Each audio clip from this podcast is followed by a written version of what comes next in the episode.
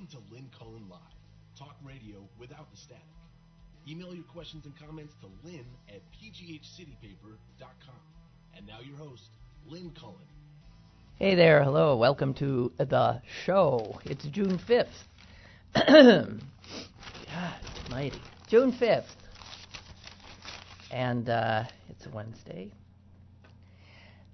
I have to I have to give you a heads up that uh, Amy and I are both going on vacation next week. Um, I don't know if you have noted, but my uh, my brain power seems truly diminished this week. I'm just like I can't. I, I just don't feel like I'm. I feel like I need another one of those breaks. I'm not taking a month. I'm just taking a, a, a week you know. It uh, it get, gets to me. So, just just so as you know. Uh, got a, some different kind of stuff here today. I, I want to say that this is such. I, I was aware of this, but then lost track of it, and just want to say it's back in the news because it it got another um, a judicial hearing and that is uh, a lawsuit brought, I guess, four or five years ago by children. Uh, well, they were children then. Some of them now can can vote. Uh, some are in college, and this is a lawsuit called Juliana versus uh, United States. And these children uh, brought the case saying that our government, the United States, has failed to protect them and future generations from the worst effects of climate change. And as because they have failed to act, um, these children say that they and their and their compatriots risk let me get their quote risk being deprived of their right to life, liberty, property, and public trust resources by federal government acts that knowingly destroy, endanger, and impair the unalienable climate system that nature endows. Now, I'm no legal scholar. My guess is this is a long shot and always was. But I so appreciate the fact that these kids uh, chose to do this, that the suit remains alive. Three federal judges uh, heard arguments yesterday um, about this, whether in fact, I guess the question boils down to whether these children, the plaintiffs, have a constitutional right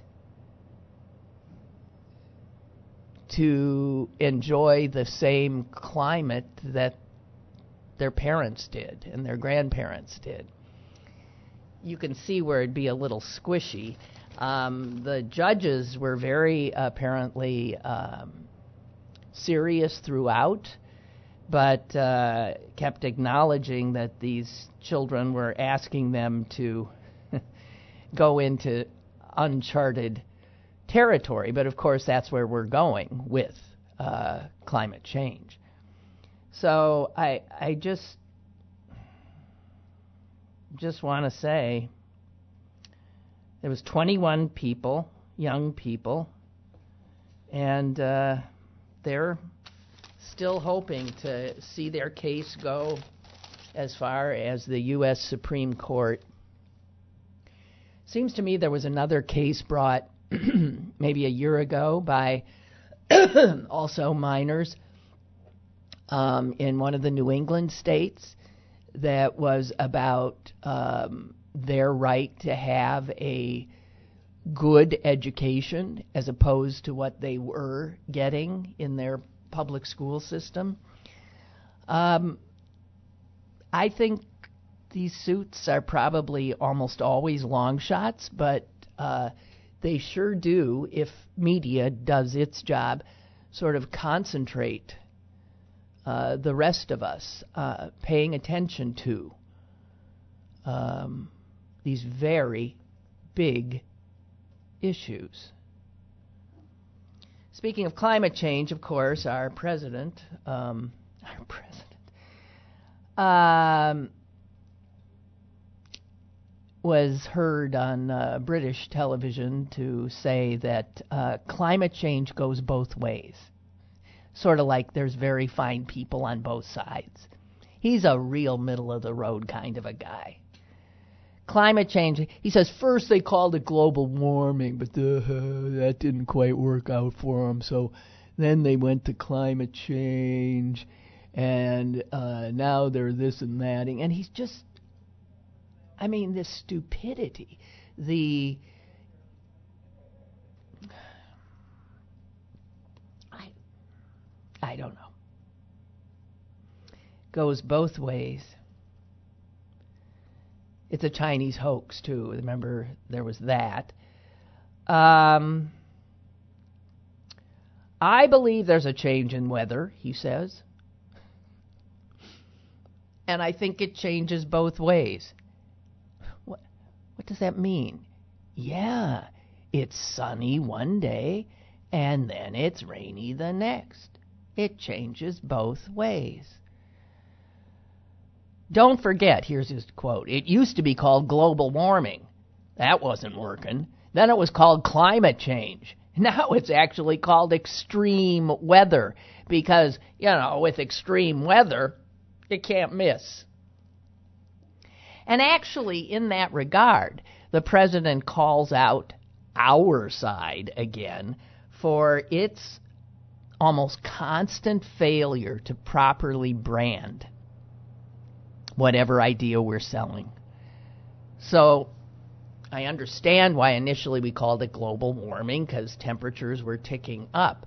But then, in fact, there was all this extreme weather kicked off by the climate changes that occurred as a result of the warming of the oceans and um, and the and the air. But we, yeah, our, I'm just saying, our side not good, not good. And then Trump, who clearly had schooled himself on climate uh, change, uh, went on and said 40 years ago, we had the worst tornado binge we've ever had. In the 1980s, we had our worst hurricanes. I mean, in the 1890s. In the 1890s. How does he even know? Somebody told him that. In the 1890s, we had our worst hurricanes. Um, first of all, I doubt that. It's possible. I would imagine he's talking about death tolls, and death tolls were higher with uh, a hurricane in the 1890s simply because they didn't have the meteorological prognostication tools to uh, to prepare to see the hurricane coming. You know, two three days before it got there, to evacuate. To uh, you know, when people just got slammed and blown or washed away. Uh, my guess is that that is he's doing death tolls and perhaps property damage, um, but I don't know. So uh, Prince Charles uh, met with him for 90 minutes yesterday, trying, trying obviously um, futilely to get Trump to understand that climate change was real and it was a big problem um, but his White House will continue to lead the uh, the know nothings of the world on this issue, countering uh, the scientific claims that are now almost unanimously endorsed. And a case in point, he has um, put a guy named William Happer in the position of handling the White House response because it's not anything they're going to actively do. It's just a defensive response to um, others demanding that they do something about uh, climate change in as much as we can. And obviously, that has to do with human behavior and curtailing human behavior.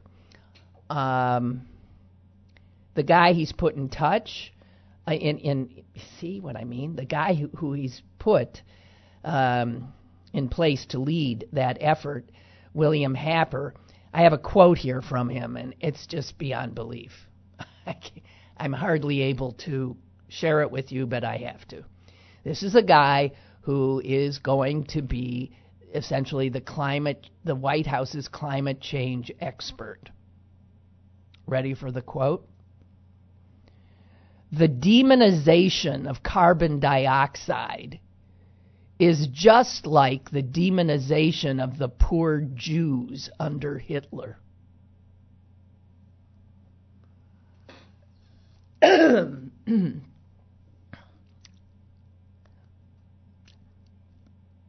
I don't I don't have a I I when I read that I thought whoa whoa whoa whoa what? It is I mean that statement is offensive on so many levels that I, unbelievable but this is who Donald Trump has uh, placed in charge of uh, the issue of of global warming and um, he might have been interested in an article actually in today's uh, business section of the New York Times that is headlined Companies Expect to Feel Climate Change's Bite. And it's a whole article about how some companies, from the tech giants to to manufacturers to even European banks, are uh, bracing for the impact of of climate change and and seeing uh, a lot of uh, negative impact on the only thing they ever care about, of course, which is their money. So it says here that pressure on uh, these uh, corporate entities from their shareholders um, and and from increasingly from regulators, certainly not here, but in Europe, um, they are being asked to disclose, to figure out, crunch the numbers, and disclose the uh, financial impacts that they expect to face as the planet uh, warms. I mean, things from everything like their supply chains uh, being uh, broken and or disrupted. Um, obviously, if they're in coal and oil, the um, the fact that uh, regulations could start to uh, really hurt their bottom lines. Um, the the corporate sector generally estimates that they're looking at losses well into the trillions. I'm sure I'm sure that is true. Um, a quote: "The numbers we're seeing are already huge, but it's clear that this is just the tip of the iceberg, which, as we know, is melting." However, as in any business report, there's a, you know, as Trump likes to say, there's two sides. Two sides. And some companies are seeing global warming as entrepreneurial opportunity. Listen to this. Eli Lilly, a drug maker in the U.S., cited research suggesting that rising temperatures could spread could drive the spread of infectious diseases. Yay! And they see that as a good thing for them because, well, here's their quote. This may then increase demand for certain medicines we produce. So, yay! Let's hear it for climate change and warmer temperatures creating, you know, uh, maybe pandemics and uh, the easier spread of contagious disease. Yes, because we're going to make money. Excuse me. Unbelievable.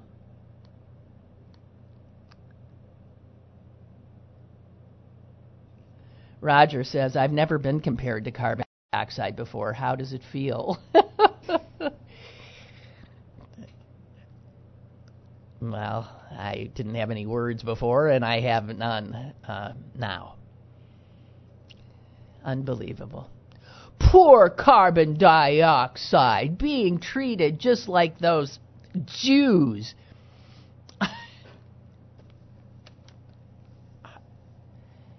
Mind blowing. Mind blowing.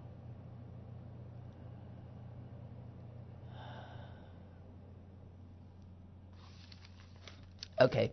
Also, on the ecological front, because I saw this, it was under this thing in the business section, and I've already noticed it. Uh, you know, when you travel and you stay in a hotel, one of the things you like are those little bottles of, you know, shampoo and lotion and all that stuff that they give you, and you know, you're you're you're allowed. You know, you're not stealing if you pocket it. And I think most people have some of those bottles um, at home somewhere uh, they're going to be gone.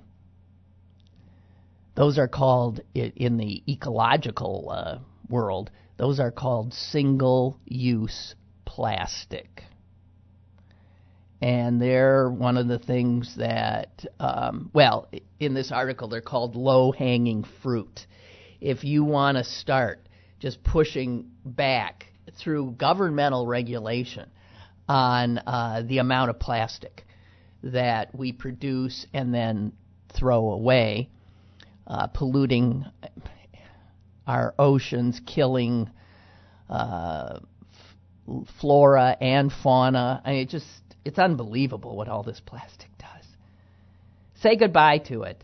Um, there is a bill, and of course it's California, uh, and it if when it passes, and it probably will, will be the first law of its kind in the country uh, that will make it um, illegal for a hotel or anybody to carry these uh, little single use plastic uh, bottles of toiletries. And um, the reality is, is we're one of the big, uh, you know, North America is uh, the third largest producer of plastic waste. I'm going to guess that uh, China might be the biggest. Um, but being third is not bragging rights. And um, so I'm just saying, uh, if you got some of those, uh, you might want to, you know, hang on to them as relics. You can show your great grandchildren. You see this? This is what you used to. And so here's what they're doing. Don't worry, you don't necessarily have to pack your own uh, shampoo and conditioner uh, most hotels that are taking them out are putting, uh, you know, containers on the on the walls that that are filled with the stuff. So in the shower, there's sh- there's shampoo, and actually that's a much better idea, right? Much better idea. Just just heads up. Next time you're stunned when you think, "Where's my little bottle of shampoo?"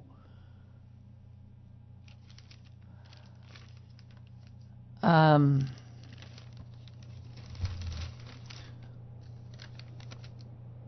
little I, I don't know if you guys already heard this uh, but I, I had not seen the number before. Uh, and that is how many bernie sanders primary voters voted for trump in the general election. Or doesn't matter the or because it had the same effect, or voted for Jill Stein, or didn't vote for anybody. But it is 25% of all of Bernie's supporters did not then support the Democratic ticket. Um, and there's the election. There's the election. Uh, if you crunch the numbers, 12% of them voted for Donald Trump. The rest backed Stein or other minor party candidates or stayed home. That would amount to uh, over 800,000 votes. 800,000 votes, which is 10 times Trump's combined margins in Michigan, Pennsylvania, and Wisconsin.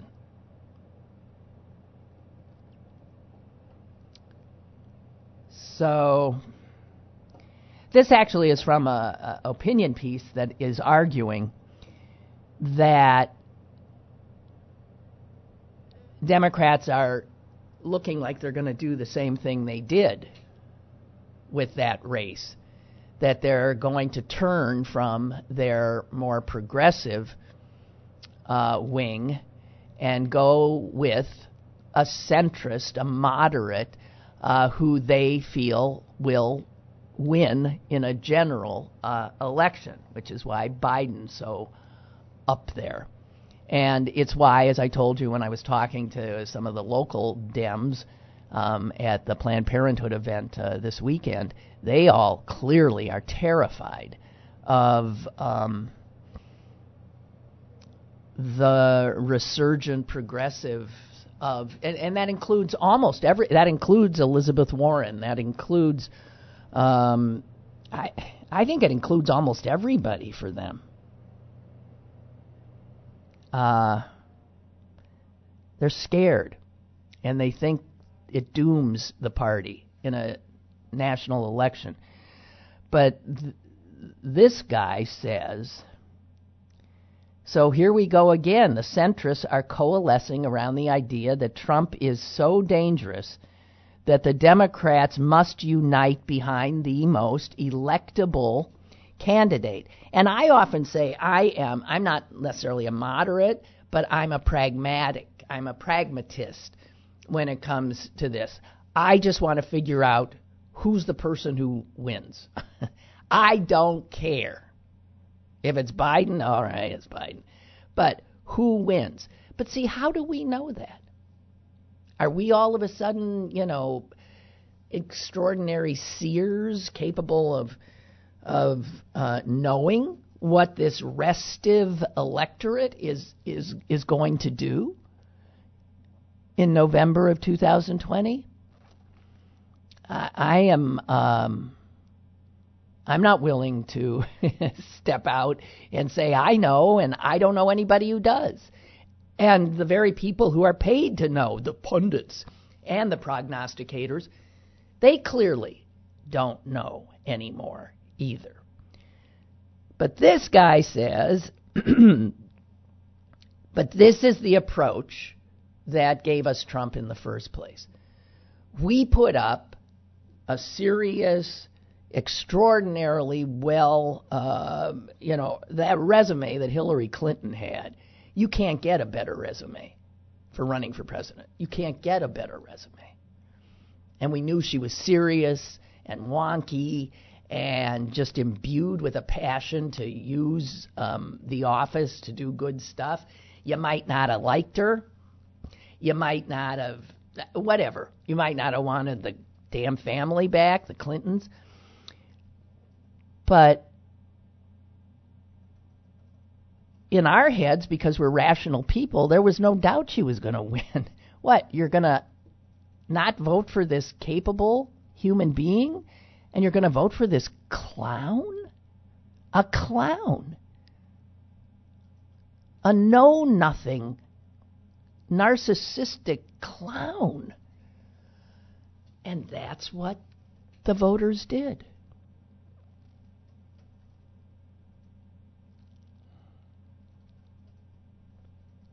You know the the think of who Democrats have elected to the presidency in the last last times we've won.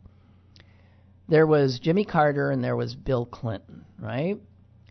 Now both of those guys were centrist as hell, and Southern, which helped. Southern white men. And then the first time we went out of the box with Barack Hussein Obama, we won. I don't know. On paper, Gore was good. On paper, Kerry was fine. But they were lackluster candidates, and we lost. They were safe, sober, and losers. So this guy says hard as it is for centrist Democrats to fathom, many progressives would rather see a second Trump term than a President Biden. I don't think that's true. I mean, uh, we could maybe the same 12% of Bernie's, but that's not, is that many? Well, if it comes out to 800,000, that's many. They won't vote for us.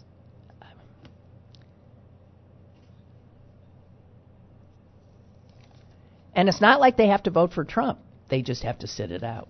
I don't know.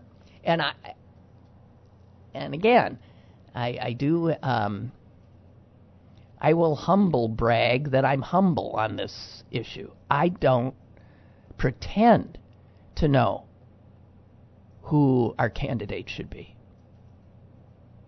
I don't. And speaking of Biden, man, he's you know that his can't he's known as messing things up on campaigns, and he's uh, he's starting to do it. I don't have it here, do I? He um, you know he put out uh, his climate change uh, policy, and people immediately noticed that um, it looked like a lot of it was lifted uh, right out of um, other people's climate change policies. Um, and as you know, his effort to win the Democratic uh, nomination in 1988 was uh, derailed by his plagiarism of a uh, British lawmaker's uh, speech. Um, so this is something that comes back, and here we have it again: the failure to attr- now he didn't write this policy paper, but somebody on his staff did and uh, it it it helps to tar him and make it look like, in many ways, this is not a well thought out uh, candidacy. The other thing that I found most troubling is that the policies that he lifted out of somebody else's policy was lifted out of a environmental kind of a paper written by the coal industry. Now, that's troubling. Why would you go to the co- a coal industry uh, publication to get some uh, some of your stuff when you? I mean, seriously, I'm just asking why. And then this is an article in what? The Washington Post. And and listen to this and tell me if this is tell me if my reaction is um, correct. The reporter talking about this stuff with the Biden uh, policy and the lifting of stuff from a coal industry paper says this other campaigns have used unattributed language similar to that crafted by primary sources. A policy plan by Senator Kamala Harris includes this line. Okay, listen to it. Black women are three to four times more likely to die from pregnancy related causes than white women. And then the next sentence in this report is that is identical to a reference in an American Heart Association document. Well, so when they went to the Harris campaign and said, look at that, black women are three to four times more likely to die from pregnancy related uh, uh, causes than white women, That's lifted right out of that American Heart Association thing, which, by the way, lifted it out for the, of the Centers for uh, uh, Disease Control and Prevention. And the person at the Harris campaign said what I was thinking. It's not plagiarism, it's a statistic. It's a statistic. How else are you going to say that? Okay, let's not say exactly that. Let's maybe say black women are what? Four to five instead of three to four? What are you going to do? It's a statistic. That's not the same thing as plagiarism. I mean,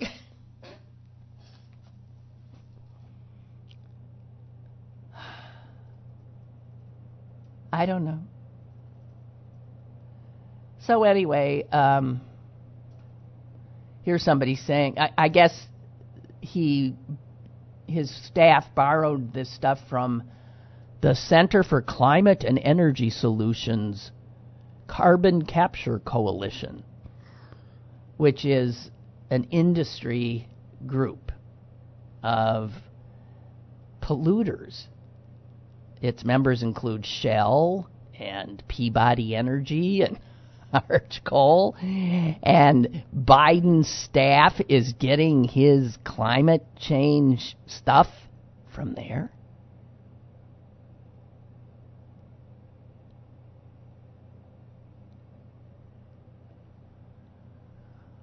Oh dear. So, just saying. Just saying.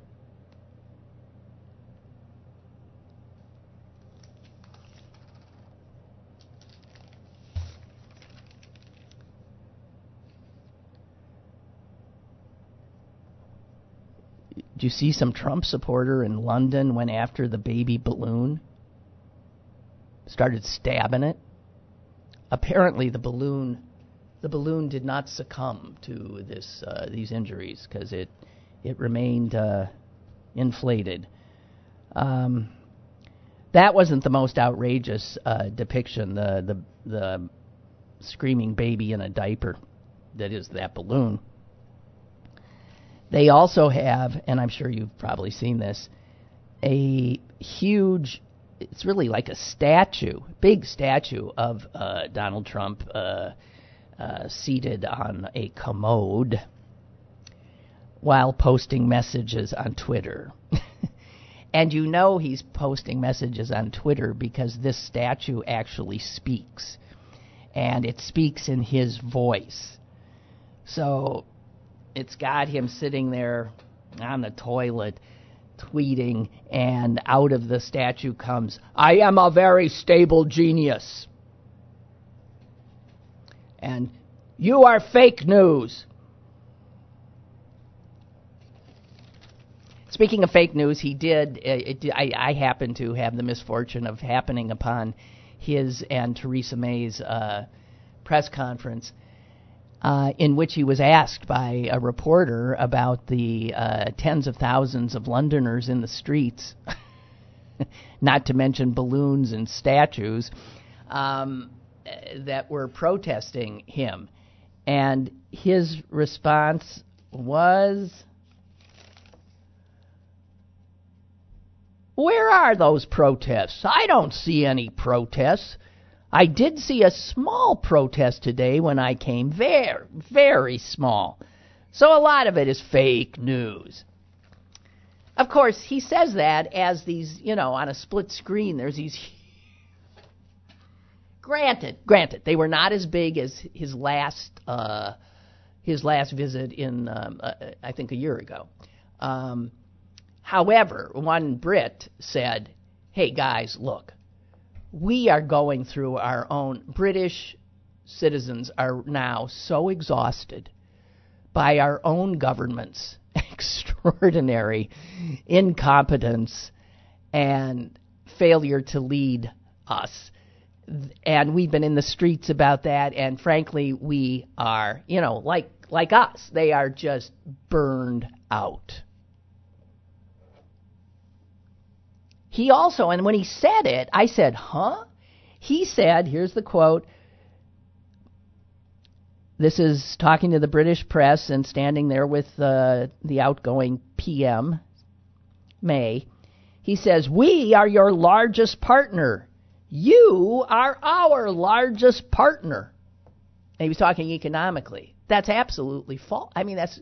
I thought, what? How could that be? How could that possibly be? And it turns out it can't possibly be. If you you rank them, the, the, the UK is seventh. he just says whatever. Well, I know. Listen, I know. I hear you shouting. Tell us something we don't know, Cullen. God. Stop talking about stuff we all know. Oh, and you know, a lot of people like to hate the New York Times um, White House reporter Maggie Haberman. Um, sometimes her reportage annoys me. Sometimes I really appreciate it. But she, maybe she didn't, because this was written by two people Maggie Haberman and Katie Rogers. And it's a fluff story about Donald Trump's children in London. And first of all, I have to say this continuing to call them children is, I mean, first of all, they're not children. They're they're grown ups. I mean, they're they're they're. they're um, here's what it says. Either Maggie or Katie wrote this, and whoever wrote it, I'd sure like to have them defend it. Here it is. On this visit, a family opportunity surfaced.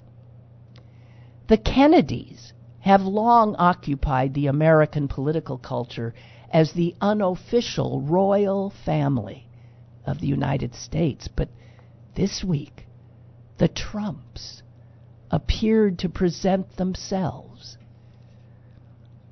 as the 2019 version. What the hell? that group of repulsive grifters, and you're saying that they have toppled the Kennedys as the American royal family? Well, maybe we deserve them. I don't know. I don't know. I um, I really, I, my head exploded.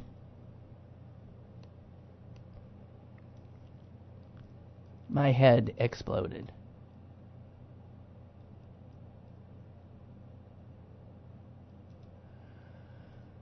Oh. Okay. Um, I have a.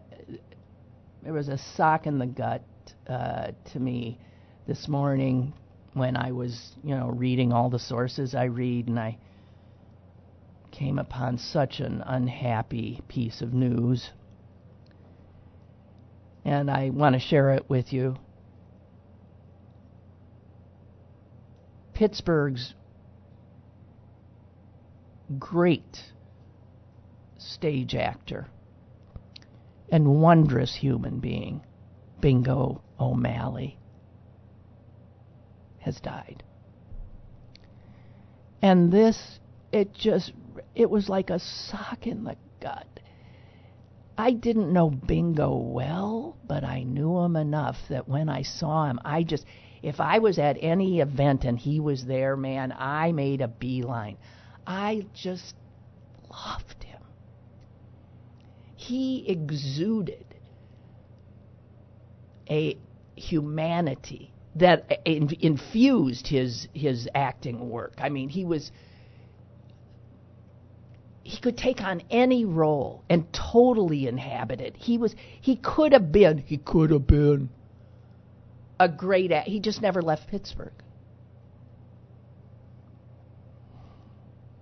Bingo was 86. And the thing I learned from this obituary that blew me away, by the way, uh, written by Bill O'Driscoll, who used to be on this show quite often because he was a reporter here at City Paper.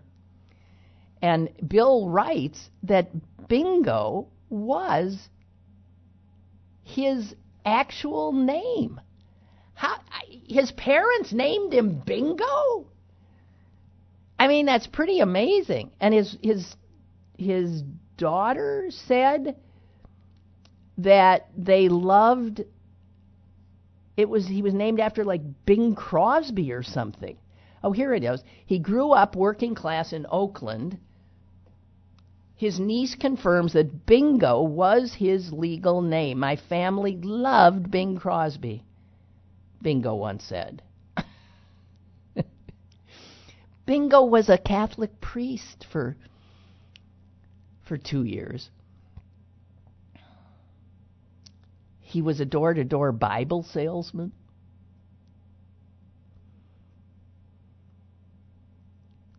And the incredible thing is the priest stint happened when he was in his 60s. Ah, I wish I'd known him better. I every time I was with him, I thought, I want this guy as a friend. I want to, cl- I want him. I love him. I, I just loved him.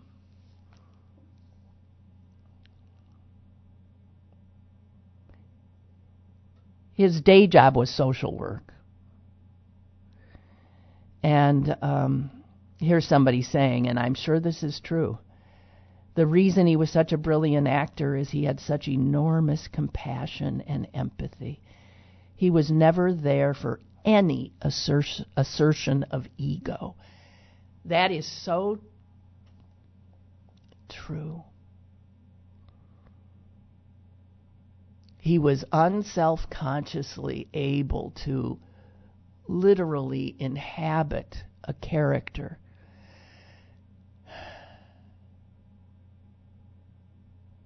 Somebody writes here, it's it's so intuitive. It goes beyond traditional theater training, and in fact, um, a lot of theater trained actors felt that Bingo was the greatest actor they ever acted with.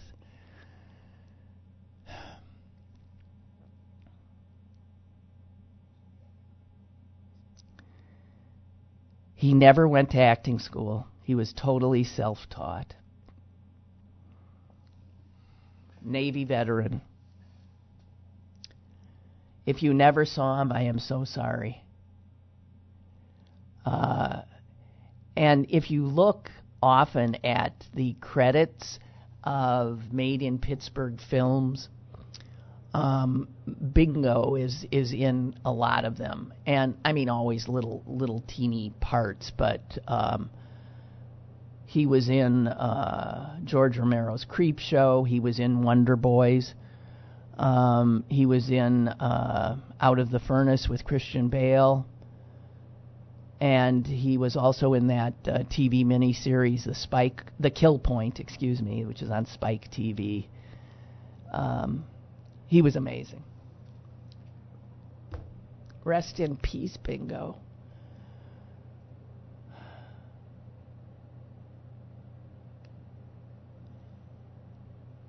I just love that. I mean, I don't know. I loved him. Oh, Barbara sent me no, uh, more Trump Trump stuff from London. He said he would not have minded at all serving in the military during the Vietnam War. Is that why he got four deferments? He was asked uh, why, um, whether he wished he could have served in Vietnam, as if somebody was saying, No, no, you cannot go. the president said he was never a fan of the war, calling Vietnam a country nobody'd even ever heard of.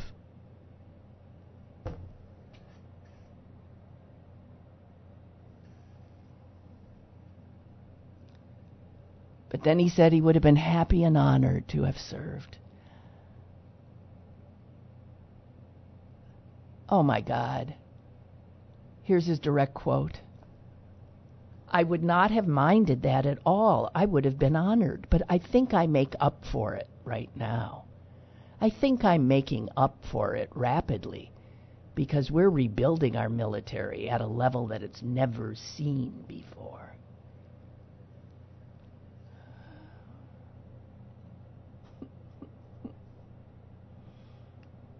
Oh, dear God in heaven.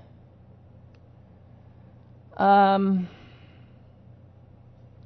there's another, you know, so the Republicans uh, look like they're actually going to stand up to him on the Mexican tariff thing. We'll see.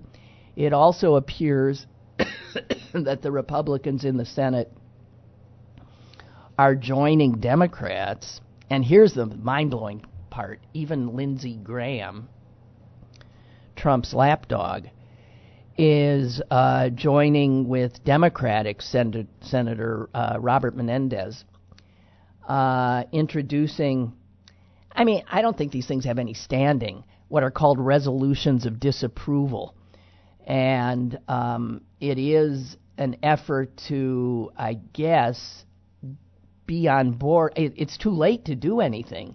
What they're disapproving of uh, are 22 arms deals that the White House made uh, with Saudi Arabia, in which uh, they, I believe, sent Saudi Arabia a whole bunch of nuclear uh, technology.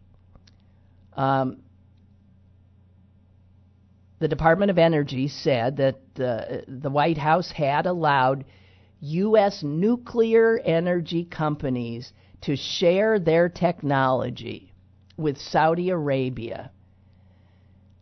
And get this, they okayed this just two weeks after the Saudis killed Khashoggi. This is how they punished Saudi Arabia for killing a Washington Post employee in their consulate in Istanbul, sawing him up into pieces. So, two weeks later, the whole world was just aghast at what had occurred. Uh, Trump says, okay, hey, all you nuclear energy companies, sure, you share anything you want with them. And then he did it again uh, less than a week after the House voted to end American backing for the Saudi uh, war in Yemen.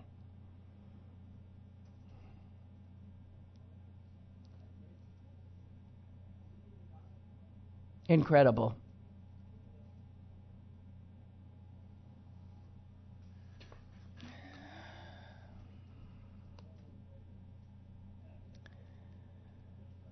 Uh, I'm just seeing what else I got here for you. Oh, this was funny. And um, one of you sent it to me. I want to thank you, Kurt. Um, I hadn't seen it. Uh, it is um, Gene Collier's uh, uh, column. And I don't know, was this in, uh, I don't know where it was. I thought it was in the PG, but I'm not sure it was but he does uh, he does a riff on those damn farm drug company commercials that I've talked about that just it, it drives him crazy in the same way it drives me. You know, all these. If you're watching news, it's clear that the audience is geriatric because all it is is one pharmaceutical company uh, ad after another, with all of these gorgeous looking, often fatally ill people cavorting, loving their lives, butterflies, dogs, everything's wonderful. And it's just so and then the the narrative that those are the visuals and the narrative is so ludicrous and all of those, you know, half of it easily is all of these, you know, possible bad effects it could have and he just goes to town with it, and uh, I love it. We have a uh, uh, before I share it, some of it with you. Um, we have a caller. Caller, go ahead. Lynn? Yes. Hi, Lynn. Hello. You remember if I call you Ida Miller from Green Bay, Wisconsin? Uh, yeah. Oh, okay, I'm sorry.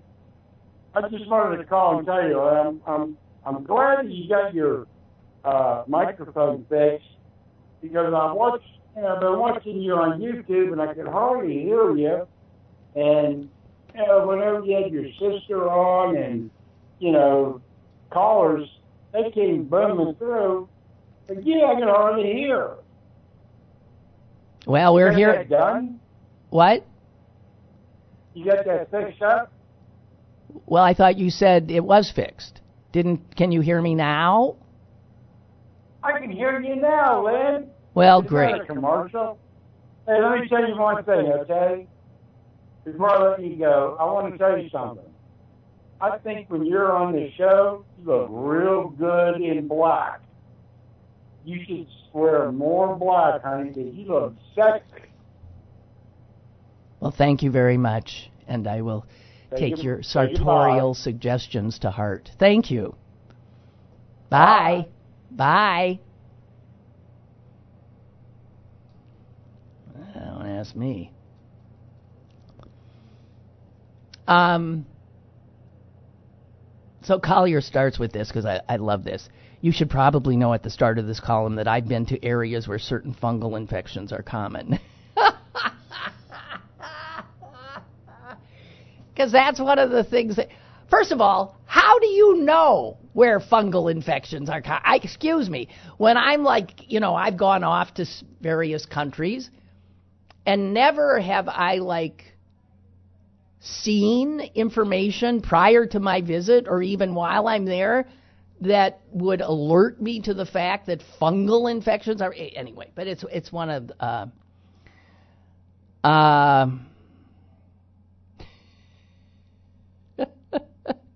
so he goes off on that for a while. Um, but he just has a ball with this.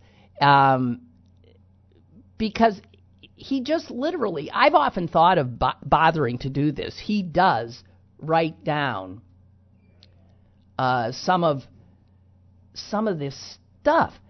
He, he points out that this country, and it figures, is one of the few nations on earth that allow drug companies to market their wares directly to us. And the only thing that our country says to them is, all right, well, we're going to let you do this. But you will have to uh, let people know about the most serious side effects. And so that's why you get half of the commercial being this hysterical rendition after they've told you how this is going to change your what's left of your life and blah blah blah. Then it says and he's got it down here. I just love this Call your doctor right away if you have shortness of breath, chest pain, diarrhea, severe abdominal pain, yellowing of the skin, are bleeding or bruising more easily, experience rapid heartbeat, hearing loss, chills, constipation, muscle aches, dizziness, fainting, headaches that won't go away, itchy, blistering, peeling skin, skin sores, mouth ulcers, nose ulcers, throat ulcers. I think he's making some of this up. Eye pain, confusion, shaking, wheezing, flushing, or a sudden compulsion to learn the bagpipe. I definitely know he made that up. and then there's like drugs that are for your heart. Oh, he, he, some of his favorites are, are, are this, and they are. Uh, it's a it's a drug for um, for your heart, and it says that one of the things that can sometimes happen is new or worsening heart failure. excuse me, what? And he said another pitch is for a drug that, quote, can cause your immune system to attack normal organs and can lead to death. he says, wait, what? What? Uh, uh, I mean, and do, I mean, I, I just, how do you not laugh hysterically through these things? This is like, you know, this is for uh, a humorist like Gene Collier is just it's a lob that he that he hit out of uh, of the park. And here's one of my favorites too. I didn't know it was spelled this way, but here it is. do not take Farxiga if you are allergic to Farxiga.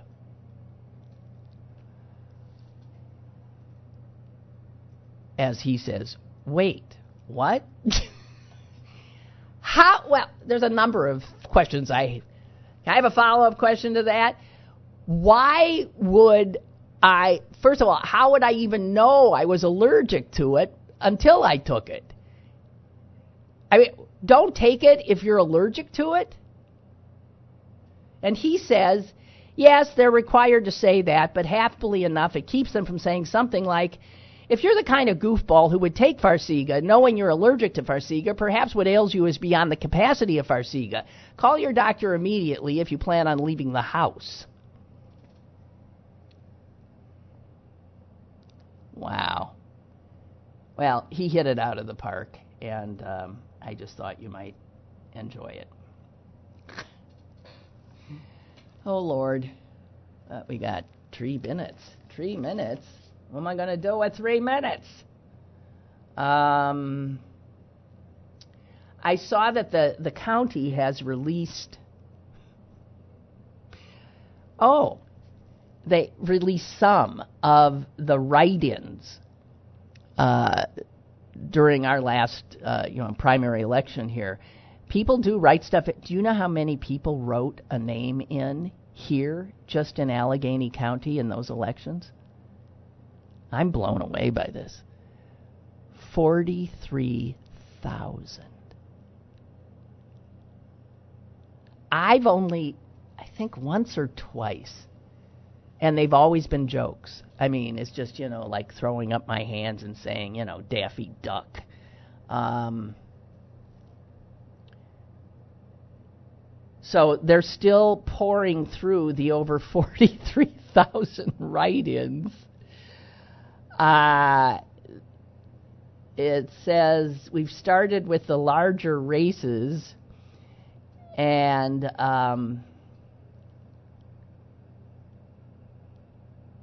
I don't recognize any of the people who got write-ins.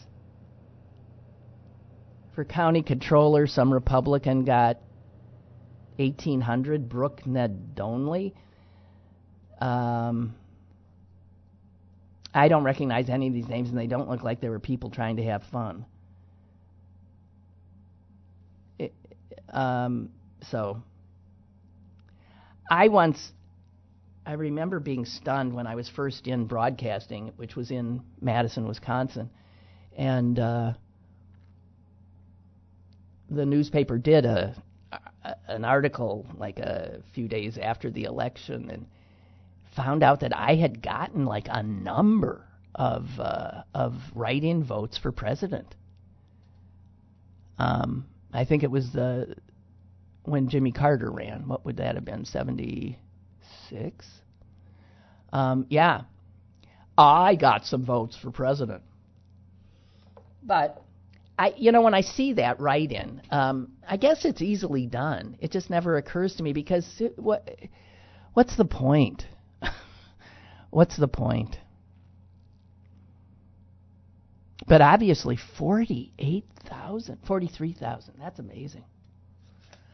Okie doke. Um, I think I'm going to hang it up.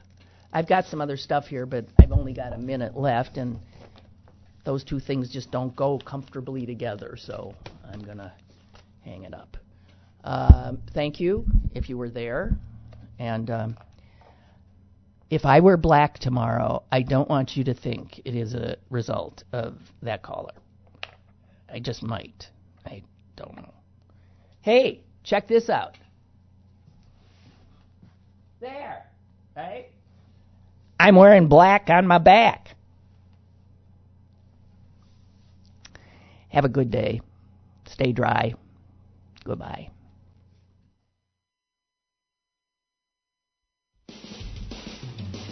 Lynn Cullen Live, Monday through Friday from 10 a.m. to 11 a.m. and archived at pghcitypaper.com. The opinions expressed on Lynn Cullen Live are those of the host and do not necessarily reflect the viewpoints of Pittsburgh City Paper or its advertisers.